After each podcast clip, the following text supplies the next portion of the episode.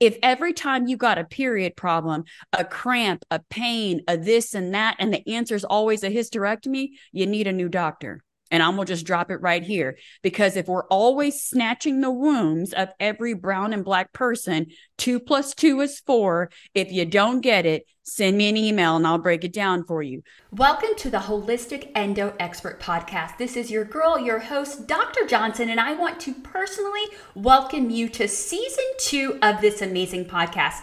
This podcast is going to put you in the driver's seat of your health by giving you the tools tips and tricks that you need to not only manage endometriosis, but take you from endo warrior to endo conqueror. Welcome, welcome. This is your girl, Dr. LJ, and I've got some of my gals in the house, honey. And we just go, this is going to be like a conversation on the couch. You know, I may get Dr. Johnson on you just a tiny bit, but today, everything is like you're sitting on the couch with us and we are going to just tell our stories, tell it like it is. Go ahead and grab your little Kleenexes, get your little feelings, just go ahead and pick them on up because we we about to go in, in, in. Also, today we're focusing more on fibroids. Now, not everyone is going to have fibroids. Not everyone's going to have endometriosis. Maybe you're like, I don't know what the heck is going on, but something ain't right. This is definitely for you. Before we jump in, I will say this do not just listen to this episode, get the chills, get all the gems, and be like, ooh, this was good. Yes, it was good, but this is what I'm going to need you to do screenshot it, tag us, tag a friend, because all of the information that you're going to hear today, think about the days when you didn't have these resources. We were mm-hmm. just talking about it. Think about the days when you were diagnosed with endometriosis and didn't even know how to pronounce it, couldn't pronounce it, couldn't tell a friend, didn't really know what it was, and had absolutely no community. So today, honey, we pulling off all the layers, we pulling off all the stuff. So I've got my mm-hmm. girl, got Sandra and La-Anna in the house, and it is going to mm-hmm. be amazing. So I'm going to hand the hot mic over to you guys for an introduction. All right. Hey, y'all. Hey, hey, hey. Um, my name is Sandra Elidor. I am the nonprofit founder called Filling Empty Wombs. It's a nonprofit organization that we highlight, educate, empower, but mostly advocate or teach you how to advocate about infertility and endometriosis. I am a endo warrior, uh, infertility warrior, and now I'm trying to be the warrior for menopause.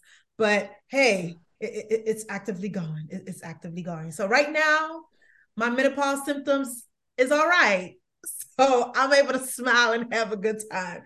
But I don't know how it's gonna be in 10 minutes. So this is what you're gonna get.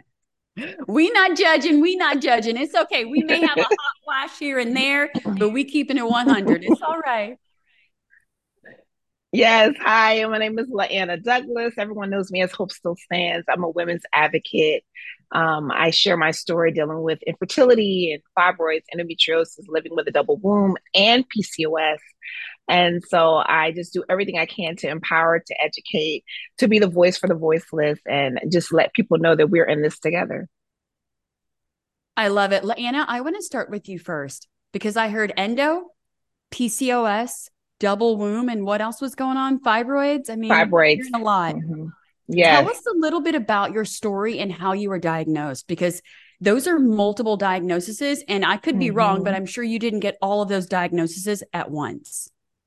Yes. Um, so I got three of them at one time and one of them later on um, in my my years. So um, at the age of 10, I started my period and I suffered for years, having accidents on myself, not understanding why I was cramping so so much and bleeding so much. And I remember about I was like 15 years old. I had my first pap smear, and um, it was a male doctor, and he said your cervix is not visible. So me and my mom, we didn't understand what that meant. So fast forward, I started feeling like I was having cramps for three to four days on my left side, three to four days on my right. And I'm like, why does it seem like my period is so long, but I only cramp from my right side down to my leg or in my left side down to my leg for three or four days. Um, not until I turned 26 after years of having horrible periods, passing out, um, you know, taking ibuprofen like Skittles, then marrying my husband and telling him I'm I'm someone that suffers with horrible periods. I've been labeled as the girl with bad periods. So I'm just letting you know. Um, and we wanted to try to have kids after the year, our first year of being married. And time went on, I couldn't get pregnant. So finally, at the age of 26, um, I went to see this doctor. Finally, was diagnosed with after laparoscopic surgery with fibroids, with endometriosis, and then they told me that I have a double uterus and a double cervix. My right cervix was actually closed. So when that doctor said back when I was 15 that my cervix was invisible, it's because both of my cervixes are at nine o'clock. They're up instead of being down, they're up to the side. And so I felt validation, but I also felt anger because every time I would tell doctors, I, I don't understand why I'm having these horrible cramps. I don't understand where why I'm so tired. I'm bleeding so much. I don't understand why I feel like I'm I'm cramping for three to four days on my left side and then three to four days on my right. Well, I'm having two cycles. I've been having two cycles every month since the age of 10 and not finally being diagnosed until I was 26. I suffered for so long and felt not listened to, especially being a Black woman. My pain was minimized. You're just a girl with bad periods. Just take this ibuprofen. We'll send you home. Giving me IVs and, you know, just giving me the runaround, basically. And so I am empowered now. I didn't, I wasn't empowered back in my 20s. I was afraid to use my voice. I didn't see my worth. I thought that I was the only one suffering in silence. I didn't hear anyone else going through what I was going through when it comes to endometriosis and fibroids and uh, having a didelphys uterus. So after eight years of trying to get pregnant, eight long years, even to a point of suicide, because I felt like I wasn't enough. I felt my body betrayed me. God blessed us with our first first daughter, and then after a year of waiting to get pregnant again, another eight years after that, I just had a baby almost two years ago, my second baby.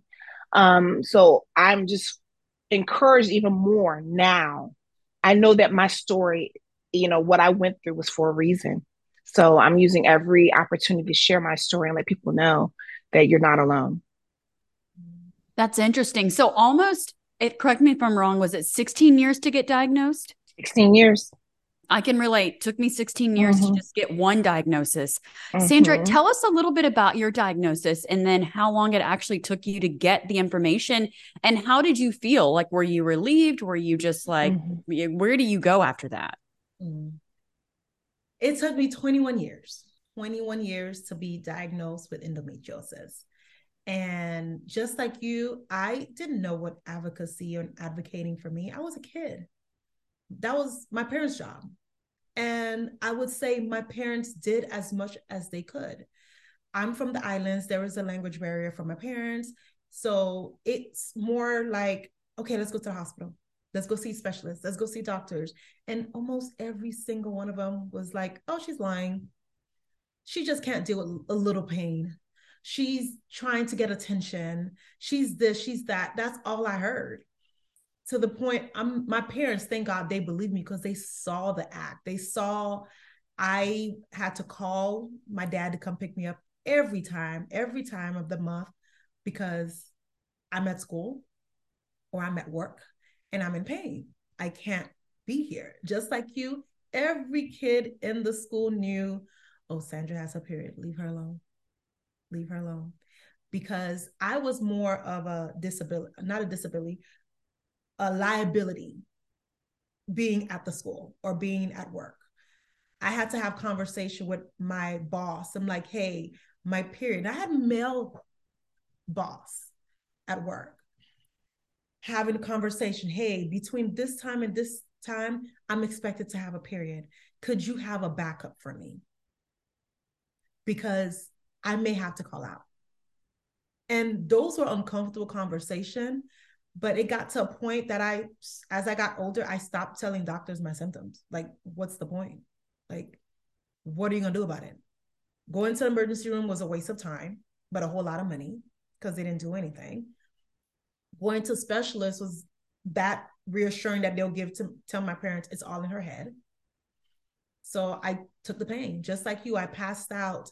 I was through vomiting. I had pain galore. Laying down was uncomfortable. Sitting down was uncomfortable. Standing up was uncomfortable. Ibuprofen, what? What is that? What is that? Before I even hit my system, as soon as I put it in my mouth, I was out.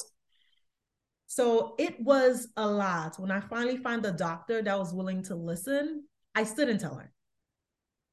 I still didn't tell her what my periods were. And at that time, I was seeing her to try to get pregnant. And I was like, for what? Until they gave me my our magic pill, Clomid. That's another podcast. Um, Clomid. And that, when I found out, it interfered with my endometriosis.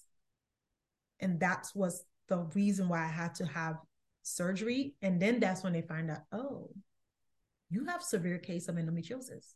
You're between three, level three and four of endometriosis with a huge chocolate cyst sitting in your colon. 21 years to be diagnosed. I was happy to hear the diagnose diagnosis because it's like I'm not crazy. I know I wasn't crazy all these years. Like I knew it. Like I really wanted to go to every doctor. I'm like, told you so. I really wanted to do that. Like I told you I wasn't crazy. Ready to put my gloves on. Let's box. But at the same time, and I, I spoke to my therapist therapist about it till this day. I am pissed as hell. I have a hate relationship towards the medical community. Like when I find a really, really good one, I will scream your name for everyone to hear. I will tell every soul this doctor is amazing.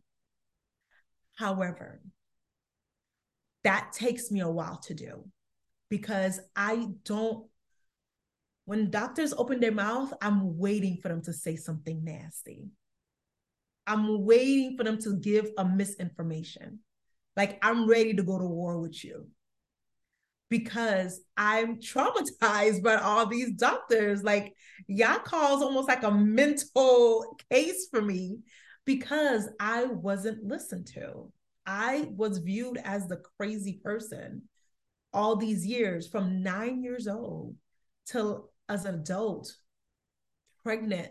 I'm not pregnant, looking to get pregnant, married. And y'all made me feel like a crazy person all these years. So when they hear on a podcast and they're here on a panel, I have my defensive mode on. I'm like, ready. You better not be on that stage giving misinformation. Sandra said, I'm coming on the stage to me. She said, there will be no miscommunications. We're going to clear it up today. clear it up. I refuse for you to make another person feel less than that that was my view and unfortunately it's still my view. So when i hear other people have misinformation from a doctor or the doctor didn't listen to them their diagnosis took so long and now their situation is worse it hits me to the core because i was her. And in some case i feel like i'm still that little girl going to doctor's appointment doctor's appointment hearing you're basically crazy I literally just got chills. I'm almost about to get emotional and I'm like, baby, keep it together. But I may, like I said, we on the couch, honey. So on the couch, we can let it loose. I can relate the whole thing. And for anyone that's listening, I mean, you can't see us. We're, this is three Black women. What I will say, different diagnoses, different stories, but what is the same is the lack of trust. We did not trust our bodies. We did not trust our doctors. Our doctors did not believe us. And I will say, correct me if I'm wrong, we all are still dealing with that. I just got a new doctor here. I moved, right? I moved to Scottsdale. I'm like, okay, I got to get my new PCP, this, that, and the other. I, on purpose, did not mention endometriosis. I do it on purpose. I don't tell them what I do. What do you do? Oh, I work in health. I just, I just keep it real basic, right? Until you say something out of pocket. And then I'm like, you know, then the real, you know, it comes out and they're like, oh, and I'm like, oh, yeah, by the way. But I, I set them up. I give you the opportunity Number one, I'm going to circle back to that because I think this is important. I don't go in flex and I'm this, that, and the other. Because here's the thing you should treat me amazing if I come in there and I don't have two nickels to rub together, right? You should treat me amazing if I'm on state insurance. You should treat me amazing if I've got no insurance whatsoever. And what I noticed is that when people do know who you are, right? Maybe they've heard your podcast, they and seen you at a conference, all of a sudden the red carpet is out. What about the person that just came over to the US? There's a language language barrier, like you just said? What about, I literally just gave myself chills. What about the person that doesn't understand, that doesn't know their vulva from their vagina? They just know something's hurting down there and they need help. So that is why I come in and I give it very generic. You know, I may say health coach. Usually, I, to be honest, I have to just be so transparent. I usually just leave it blank and they just assume I don't have a job, and that's fine. I, don't, I don't really care. I'm just there to show up but I don't mention it. But as it came out, as soon as I said endometriosis, Bert, I mean, essential, she stopped and she's like, oh, okay, we'll definitely take care. Uh, uh, did I say I was in pain? I never said I was in pain, never said I was suffering, never asked you to address that. But as soon, but what I will do, what I will say is I respect her because she stopped and I paused her and I'm like, look here, I understand. As soon as I say endo, you think this, that, and the other, but this is what endometriosis is. This is what I'm doing, and I don't have any issues. And so she stopped for a second. And this is the only reason I'm still with her. Cause then she kind of turned around and was like, well, yeah, looks like I've got something to learn. I can work with that. But what you're not going to do is try to talk me into birth control because, honey, I'm still waiting. I'm still waiting for it to work. I bought the lie. I did the Lupron. I did the stuff. I bought the whole turn off your period and you're going to be better. I mean, and this is another episode, honey. We're going to be, this may be a long one. I mean, I'm still dealing with dental issues and all kinds of issues from these medications. My bones are snapping like I was falling apart. So, all that to be said, like, I know that you are listening and you can relate to this. I know it is harder to get a diagnosis as a Black woman. Now, I'm not going to go into the when, where's, and the whys because you already kind of know it. But what I will say, and I'm going to let you ladies chime in on this if every time you got a period problem, a cramp, a pain, a this and that, and the answer is always a hysterectomy, you need a new doctor. And I'm going to just drop it right here because if we're always snatching the wombs of every brown and black person, two plus two is four. If you don't get it, send me an email and I'll break it down for you. But that's not the answer. I don't care. And I'm going to take it a step further. Even if you do have fibroids, even if you are having an issue in your womb wellness area, snatching out your parts is not going to really give you the solution that you need. It may help with your quality of life, but it is not going to change the diagnosis. I may have just got fired up, so I'm gonna pass the hot mic on that one. Look, I love fire.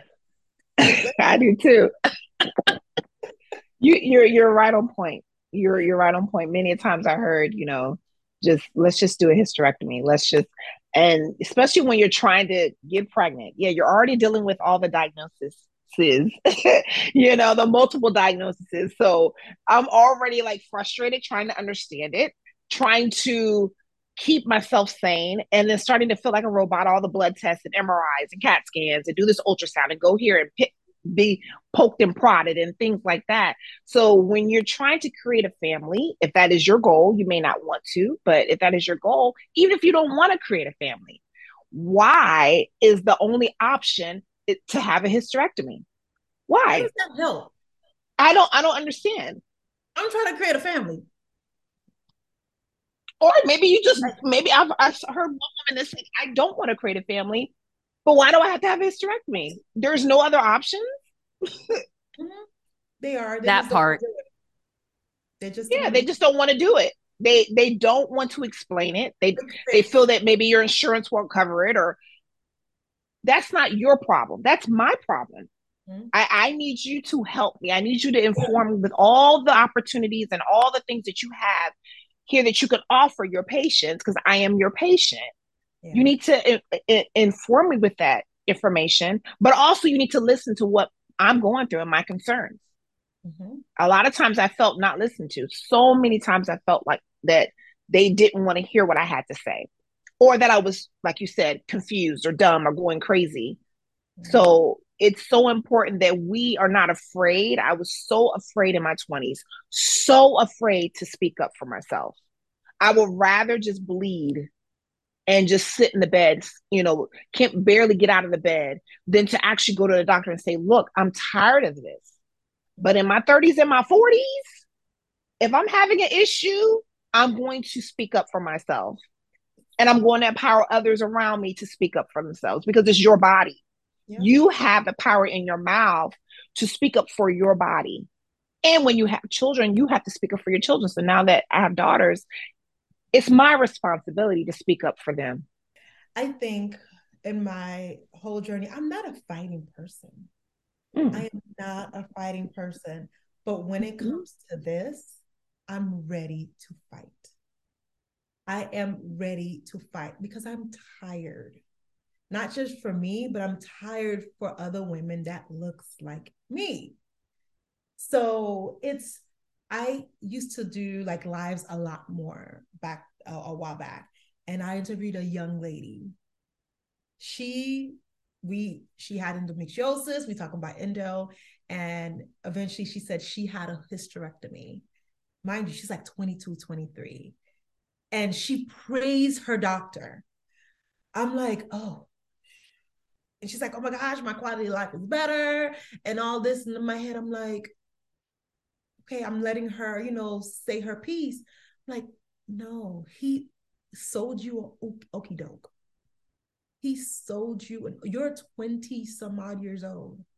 I bet you he didn't even give you the option of freezing your eggs if that was the case. 20 some odd years old. And a lot, what they don't also talk about is your uterus. All of that also minimize heart health. In the long run, it minimizes heart health. So if you remove all of that, you are actually in a greater risk. You maybe you have less pain there, but you are a greater risk of heart issues. They don't tell you that part. And no, there's an a solution for anything is not to remove. Like I, I don't understand that concept. Oh, we have a solution, just remove everything. No, that's a lazy way because you don't want to do the work. You don't want me to find the solution and help me deal with the solution because that may take time. I'm going to jump in on this one. So, removing your parts, I'm going to be very honest. For some people, the quality of life and what they get, they get a bang for their buck. But I will say this how many of you can personally relate or know someone that had a cyst removed? Then their thyroid was an issue. Oh, goodness. Now the appendix is out.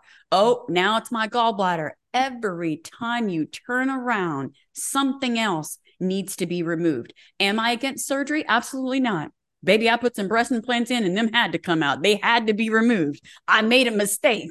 I had to ask for forgiveness and rip them out. It was not serving me. So I have nothing against surgery. I I I don't come from the high horse. I put all my little business out there. I made a mistake. Your girl came back and scooped it up. But this is what I'm saying. If you're always having something removed, you always got to have this, that, and the other. Have you ever stopped and just thought that whatever some of those root causes, not just root cause, root causes is just jumping from one organ to the next, even if you've never had it removed? I'll use myself, right? Endometriosis diagnosis, had different issues, dental issues, sinus issues, all of these things. But it was literally like one system after another was having issues. You know, I had the gallbladder attack. Then they were like, you need your gallbladder removed. I didn't do it. I had issues with my liver. Then I had issues with my thyroid. Like, eventually I was like, something's going on because I feel like even though I'm throwing all these supplements, or before I was on supplements, all these prescriptions, it would literally be like, oh, that's okay. Oh, now it's this. And so I was always jumping around. Now, yes, endometriosis, chronic systemic inflammation throughout the entire body but we need to get a little smarter when we're advocating for ourselves. And if you're with a surgery happy physician who always wants to cut something out, or someone that's just throwing you on all these medications while they're getting kickbacks, yep, that's what I said, mm-hmm. then you have to start wondering like is this truly serving me? I get that you're in pain. I get that you want to just numb the pain and all of that. But i'll throw my age out because i don't know how old you ladies are but i'm like we're we're coming with a little knowledge here right we didn't just jump around the corner two days ago i i'm gonna just throw i don't feel ne- either none of us are in our 20s or 30s because we just said 21 years to get diagnosed and 16 so baby we seasoned I like it sometime but my body tells me humble yourself. You're not in your 20s. Yes, we seasoned over here. So I'm 44. Ladies, where are you at? I'm 40 and turning 41 next month. I'm 42. Right. So we we got we we in the 40s. Mm-hmm. So we're telling you, we've done the medications. We have made decisions that we're proud of, I'm sure, and other decisions that we're not so proud of. Some of the decisions we made based on the information we had. And unfortunately, we did not have all the information. And that's where I want to kind of pivot this conversation. What are some things that you did when you got your diagnosis that you're like, that was a great decision for me? What are some decisions that you made that you're like, dang it, maybe I would have done it, maybe not, or maybe you're like, hell no, wouldn't have did it, but I didn't have all the information. Because we're talking about endometriosis, fibroids, double uterus, PCOS. I mean, we're hitting all the heavy hitters, infertility. What can we speak to as far as that so that people can walk away and maybe just ask a couple more questions? Yeah. So um having the surgery, I had three surgeries um when I first was diagnosed. Um, it was very, very scary. They were all laparoscopic surgeries, but one in particular was to remove the uh, the endometriosis that was wrapped around my fallopian tubes. So my del- my Delphi uterus is shaped like the shape of a heart, but each horn, which is the shape of a heart, um, each horn of that heart has a fallopian tube and an ovary attached to it. Well, the endometriosis was basically had it all tangled and a mangled mess. So I had some endometriosis removed from the fallopian tubes, and I also had my right cervix open. So those are two separate surgeries, and I needed that. Um, also, we did Clomid after having those surgeries. We tried Clomid for six six months, still can't get pregnant. I don't qualify for IUI because of the shape of my uteruses. So that instrument that they use to do in- intro uh, uterine insemination um, it does not fit in my uterus. A lot of instruments don't fit in my uteruses.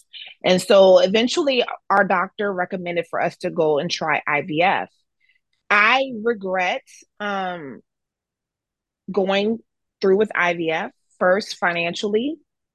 That alone, I mean, a lot of insurances don't cover, you know, IVF, especially when you have a double womb. I remember the doctor trying to put the speculum with the the nurse and the ultrasound probe and all those things, the ultrasound on my belly actually, and I'm like sitting up watching him not put the speculum on my left cervix. The pain of it all, but I'm concentrating because I'm like, I need you to get this speculum on my left cervix because my right cervix is in, incompetent because the right cervix was closed and I had to have surgery. So I had to have my babies in my left uterus and, you know, be inseminated through my left cervix.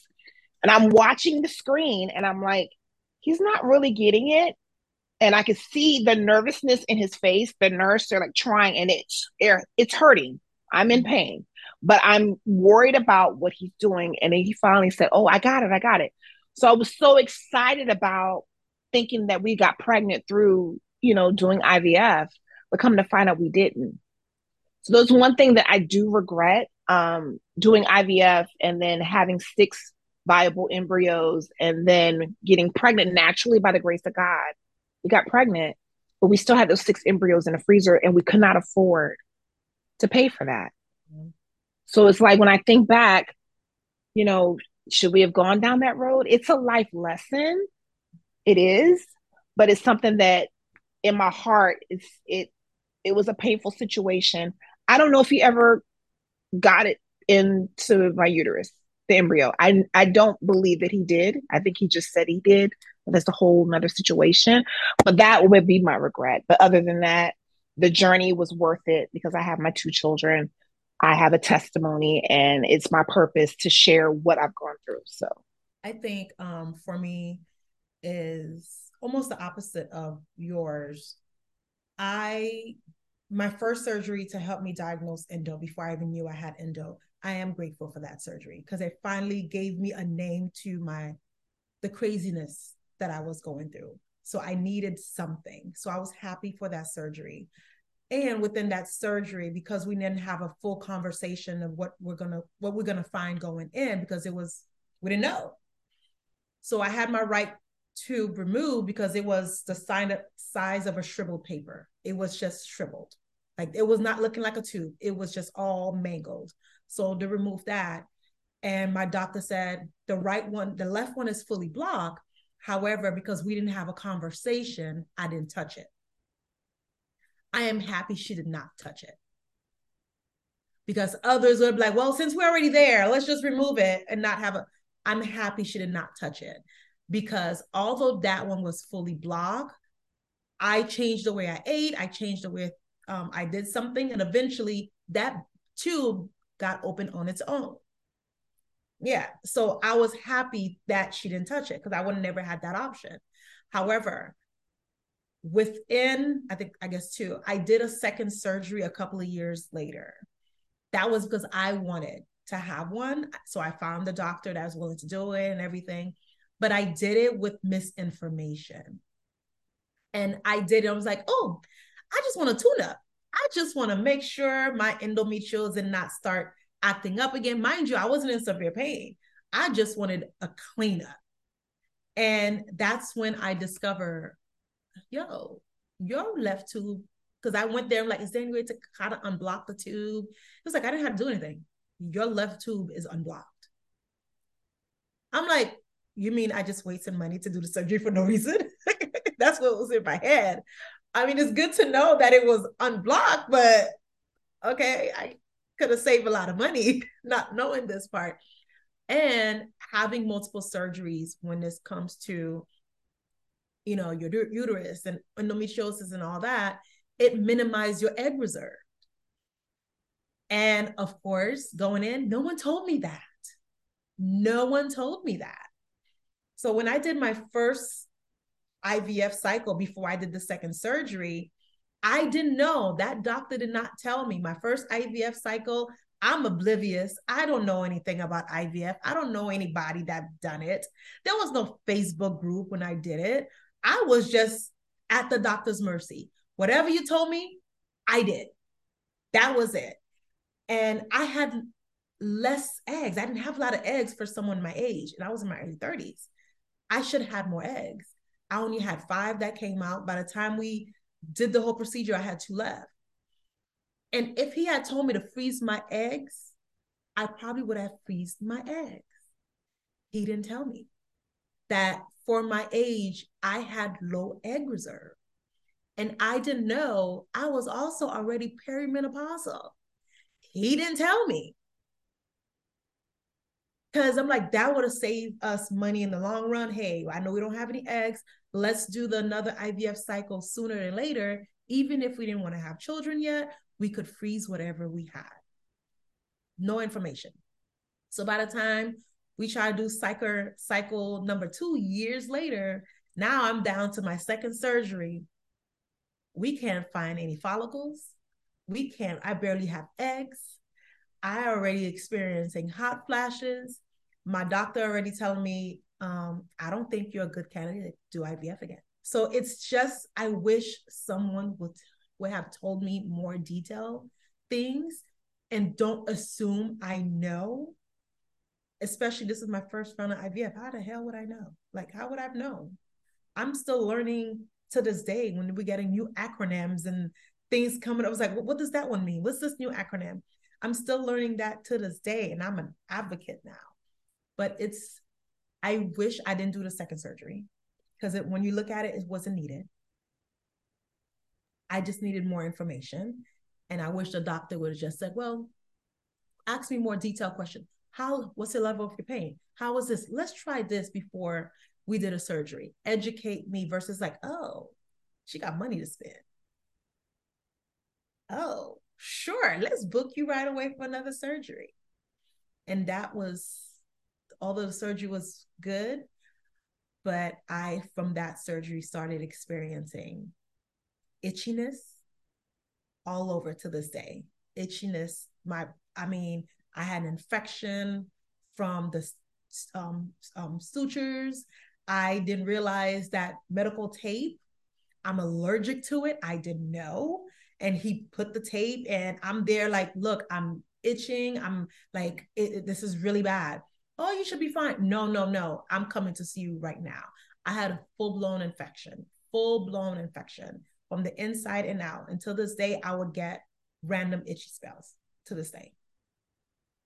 So it's going in with minimal information and doctors not educating me in the process. So this is the perfect time to ask what are some things that what are three or four questions, maybe even five or 10, I'll take them all. What are some things that people need to be asking for if they're diagnosed with endometriosis, dealing with fibroids, double uterus? I'd love to talk about more about that mm-hmm. because there's not a lot of content about that. I'm thinking mm-hmm. right now, I don't think I've ever talked about it on my Instagram or podcast or anything. We're going to definitely have to delve deeper, but what are some of the things that people need to be asking because like you said, we don't know we don't know. Honey i was on baby center and i just was like hey this is what's happening to me. That's that's all i had. Or it was like oh lj can't make it to work again. Or oh you know one second i'm on the news giving you tips to be healthy and the next second i'm on the bathroom floor texting a neighbor to get my kids ready. Like it was either here or there. So what are mm-hmm. some of the things i'm like i hate to say that we could have done differently but what are some questions that people should ask so that they can be set up for success first, um, before I answer the question, I want to say this: these things, reproductive health, fertility, should be talked about in school. I, have said this before on my Instagram. It was, you know, they talk right. about say no to drugs, say no to drugs. You know, don't have sex without a condom. You protect yourself. Don't smoke. All these things, but fertility. Never heard of that word until I was in my twenties endometriosis and fibroids, all those things. I didn't know what that was until I was diagnosed with it. So that first, I would love for that to be, you know, at least by the ninth grade, they should be talking about it in health class. If kids are old enough to have sex, they should know that you can have problems with fertility. You may have, you know, fibroids. You may be, you know, do you have a family history of endometriosis or fibroids, or do you have family history of miscarriages? Do you have family histories of hemorrhaging or anything like that? So, um, my question would have been for especially being diagnosed with endometriosis, will it affect my fertility? Dealing with having a double uterus, can I get pregnant in both uteruses at same at the same time? I found out later on you can, and they and the and the babies would not be considered twins. But that's something that when someone's diagnosed with a double womb, a bicornuate uterus, or a didelphys uterus, they should be told you possibly could get pregnant in both uteruses at the same time. That yes, you you're feeling those cramps, you're actually having two periods every month. So that means you're ovulating in both uteruses. Those are things that should that should be told to us automatically. If you are having issues getting pregnant, ask about can I be put in a support group? Is there a therapist that I can talk to that's automatically assigned to me now that I'm seeing these doctors for ultrasounds and blood work and all those things, and I have to have surgery? Is there a therapist that I can talk to? Is there a group of women that are going through what I've I've gone through? Those are questions that I wish and I regret and I didn't know at that time in my 20s. I had no idea to ask that question, but I wish I did know. I wish I was empowered enough to ask those questions and also be assigned a pelvic therapist and also be assigned a chiropractor. Like I go to a chiropractor now for my back. I've been having, con- and he said, you having, you know, C sections and surgeries and having a double womb, my my pelvic floor, I can't even explain the pain. I still am having pain. So there's so many questions that I wish that I could have asked. I can't regret. I mean, I can't digress, but I know going forward, if there's anyone out there, please speak up for yourself. Any any small question that seems dumb, ask it, and write everything down. If you have to open your phone and get uh, have a little note situation going on on your phone or bring someone with you to make you comfortable write everything down and say okay after you poked and prodded and doing all these things i have a list of questions and do you mind if i voice record i need a voice record so i because i won't remember because i'm so nervous and you know already upset about what's going on. Can i voice record your answers? I really appreciate it. That's what i would do that's called advocating for yourself. I love that. I am huge on notes, um, voice record. You know, maybe I'll ask. I guess I should be a little sweeter and ask. I just assume that everything you're saying that you you're willing to stand behind it, so there shouldn't be any problem with me recording. Now, video, I can totally understand where they'd be feeling a little way about it, but yeah, I think that's important. That's part of advocating for yourself. And it, this is the thing if it's keeping you up at night and you're searching Dr. Google and you're asking your homegirl and this, that, and the other, then if it's okay to do all that, then you need to ask your doctor. You you need to ask your doctor because you don't know what you don't know. And a lot of these things you're hearing, it's not like someone gave us an answer and we didn't like it. We were either afraid to ask or we asked and we were lied to. I'm just going to put a misconception. I'm just going to call it a lie because it ain't the truth, right? We were given lack of information or no information whatsoever. And then we just take it into our own hands. And so, yeah, I mean, that's a big one. Sandra, what would you say that they need to ask? I need just like um you said with those conversation and schools. I, I that I totally agree with it. That's one of the um programs that we're trying to add in our nonprofit is going to the schools and having those conversations. Schools, you guys don't want to have it, no problem. We're willing to have those conversations on your behalf because I have a teenage daughter. I have one. And when she has her period, I'm like, what is it feeling today? How you feeling? What's your pain level? How's the period look like? Is it dark? Is it light? Is it look like old blood? Like I'm asking those questions. And now I'm here, like, I need you to ask those same questions because your period tells you a lot about what's going on in your body. It tells you a lot down to the color, that down to um when it started, how it ended. Do you have pain during ovulation. Like it tells you a lot. This month, you have a headache. Now, observe how's next month? Is that headache still there? It tells you from month to month what's going on. Oh, this month you are a little stressed. Okay, that's why you probably have a little bit more bloating going on, a little bit of this. Oh, last month you had a whole full glass of milk. Maybe that's the inflammation. Like we need to have those conversations that journal, that diary, the app, we need to teach them how to do that because now you have a question, a, a place to start on questioning. Because a lot of us, we go to the doctor, we don't even know what questions to ask because we're oblivious with our own bodies. Like, how I'm gonna ask, how is my period supposed to look like this? You can't even describe what your period looked like because we did not pay attention to how it looked like when it was coming through. So is having those that advocacy part. Part of advocacy is educating yourself. I can help you advocate for yourself, but part of me asking you are questions. And you need to be able to answer those questions. So, how are you going to ask the doctor questions when you don't even know where to start? And the best place to start is how is your period health? how how are your levels from month to month how are you feeling how's your mood from month to month like all that means something. And you're not going to get that information on the one period that you have for the month. It's going to be how is it monthly? How is it going in? Well doc i've been lately i've been having really pains really piercing pains. And sometimes it comes even in when i don't have my period. Oh, okay, but now I can start finding out what's going on. I can start asking you the right question so I can get the right answers to give you. So, yes, I'm a big component. I blame the doctors for a lot of stuff, but at the same time, ignorant is not bliss. It is not bliss. So, doctors could only help you if you help yourself. Body awareness. Mm-hmm. Your yep. period is your fifth vital sign. That's why turning off your period, as I do air quotes, isn't going to solve everything. Because, honey, you still gonna have some pain somewhere, the attitude, the inflammation, etc. Fifth vital sign, but you need to be aware of your own body body awareness. There's too many apps and downloads. And honey, we got all the gadgets out here to check the temperature, the cervical fluid, the ovulation. I mean, we got all the gadgets. Let's start using some of these gadgets, right? Everybody won't have a smart house. I won't have a smart body. Let's just go ahead and focus on this body yada yada for a minute and be aware of what is actually going on. So you're right. It's easy to be like, my doctor ain't no good. He ain't this, that. Okay, if they ask you when your last period is, do you know? Do you know your trigger foods?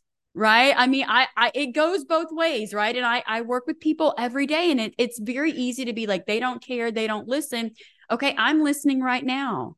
We're, we're trying to figure out when to test your hormones, to when to do the dried urine test. You don't know when your period was this summer.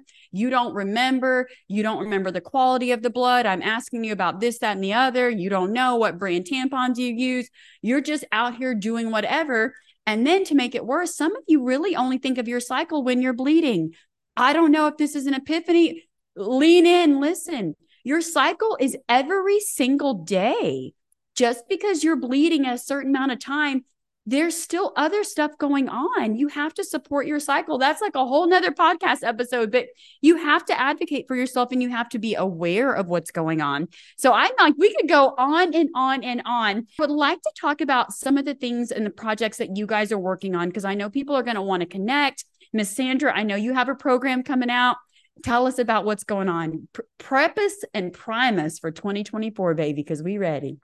I am ready. I'm so ready for 2024. I have been programming how my 2024 look like. I'm one of those. I don't wait till January 1st to start New Year's resolution and stuff like that.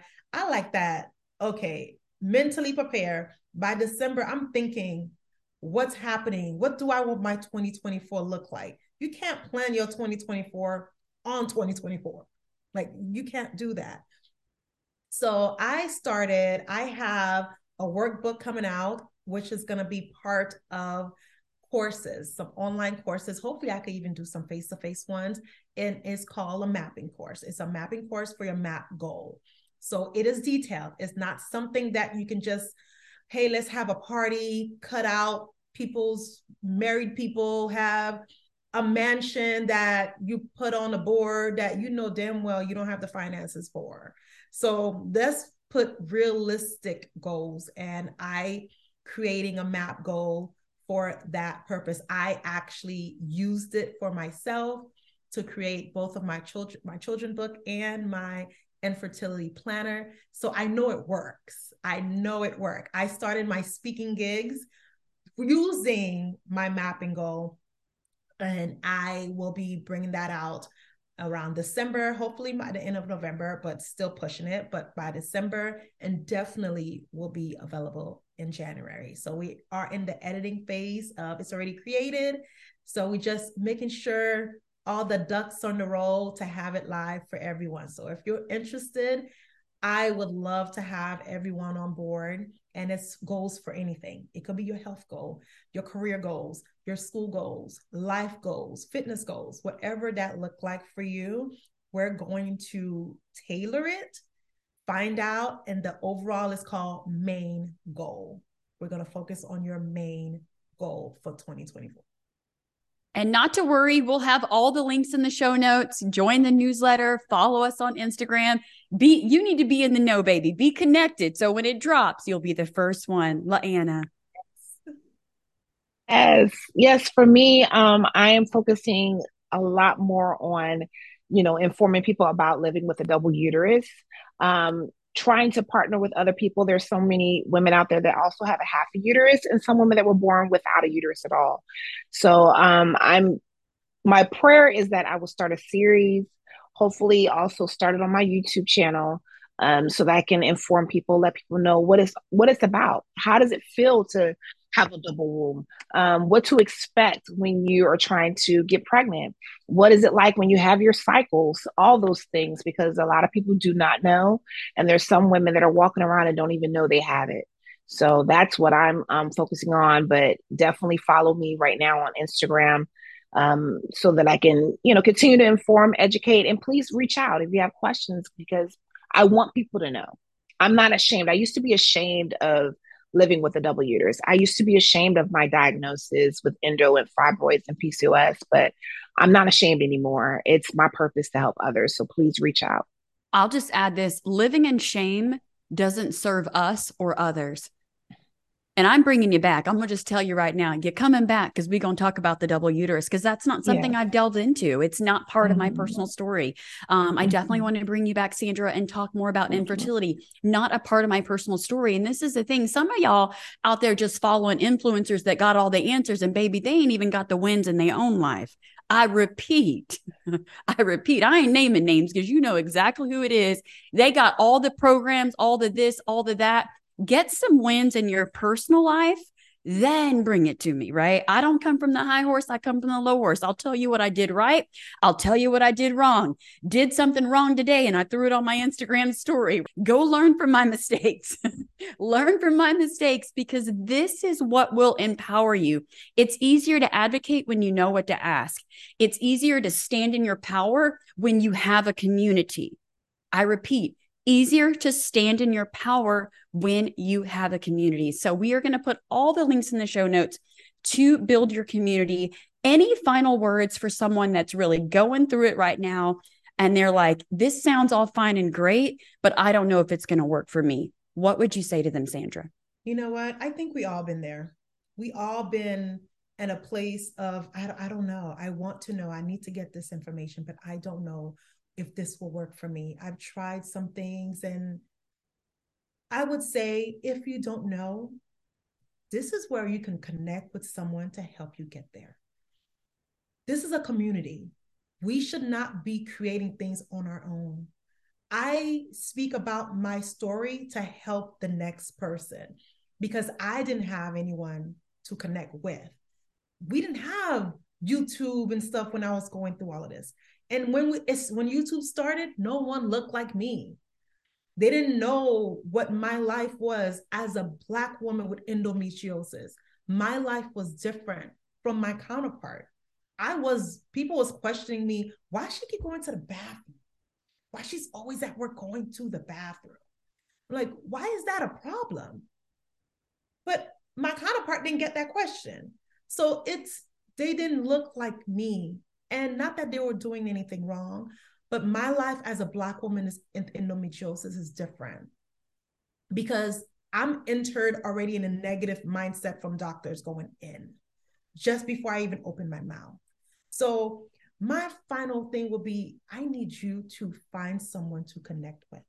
There are so many, I mean, between the three of us alone, call us up, send us an Instagram message. You are connected to our story hey, reach out. I actually respond to my Instagram messages, especially when it's something that's dealing with your health, because that's what an advocate does.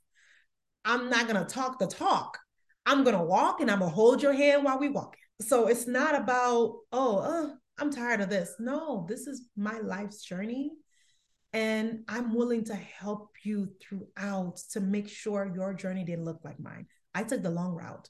We're here to give you the easier route. So connect with somebody.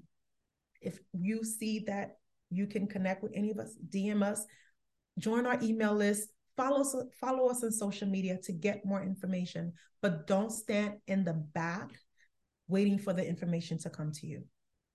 Connect, call, message, email, and drop a little dime like, hey, hey, I would love to see how we can work. I would love, do you offer coaching? Do the do this get the right information so now you can power yourself the right way.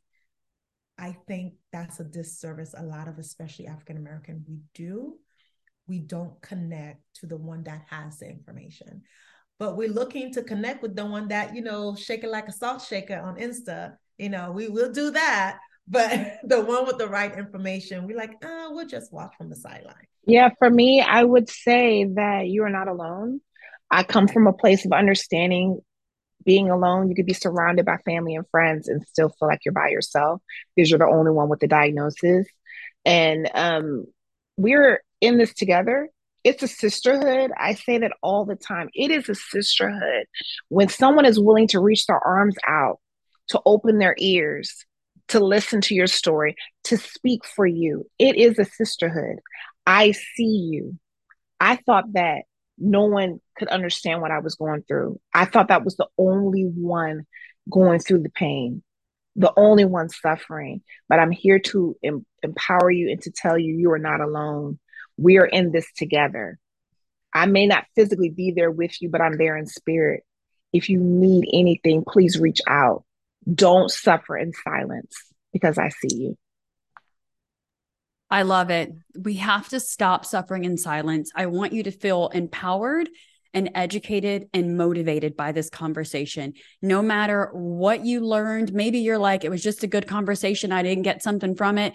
I don't believe that. Number one. Number two, go ahead and share it with someone that may be on the fertility journey, someone that's like, I can't trust my body, or I trust my body, but I can't, the, the doctors to trust me. This is information that is impactful and powerful. And I keep saying it, and I'm going to end with this.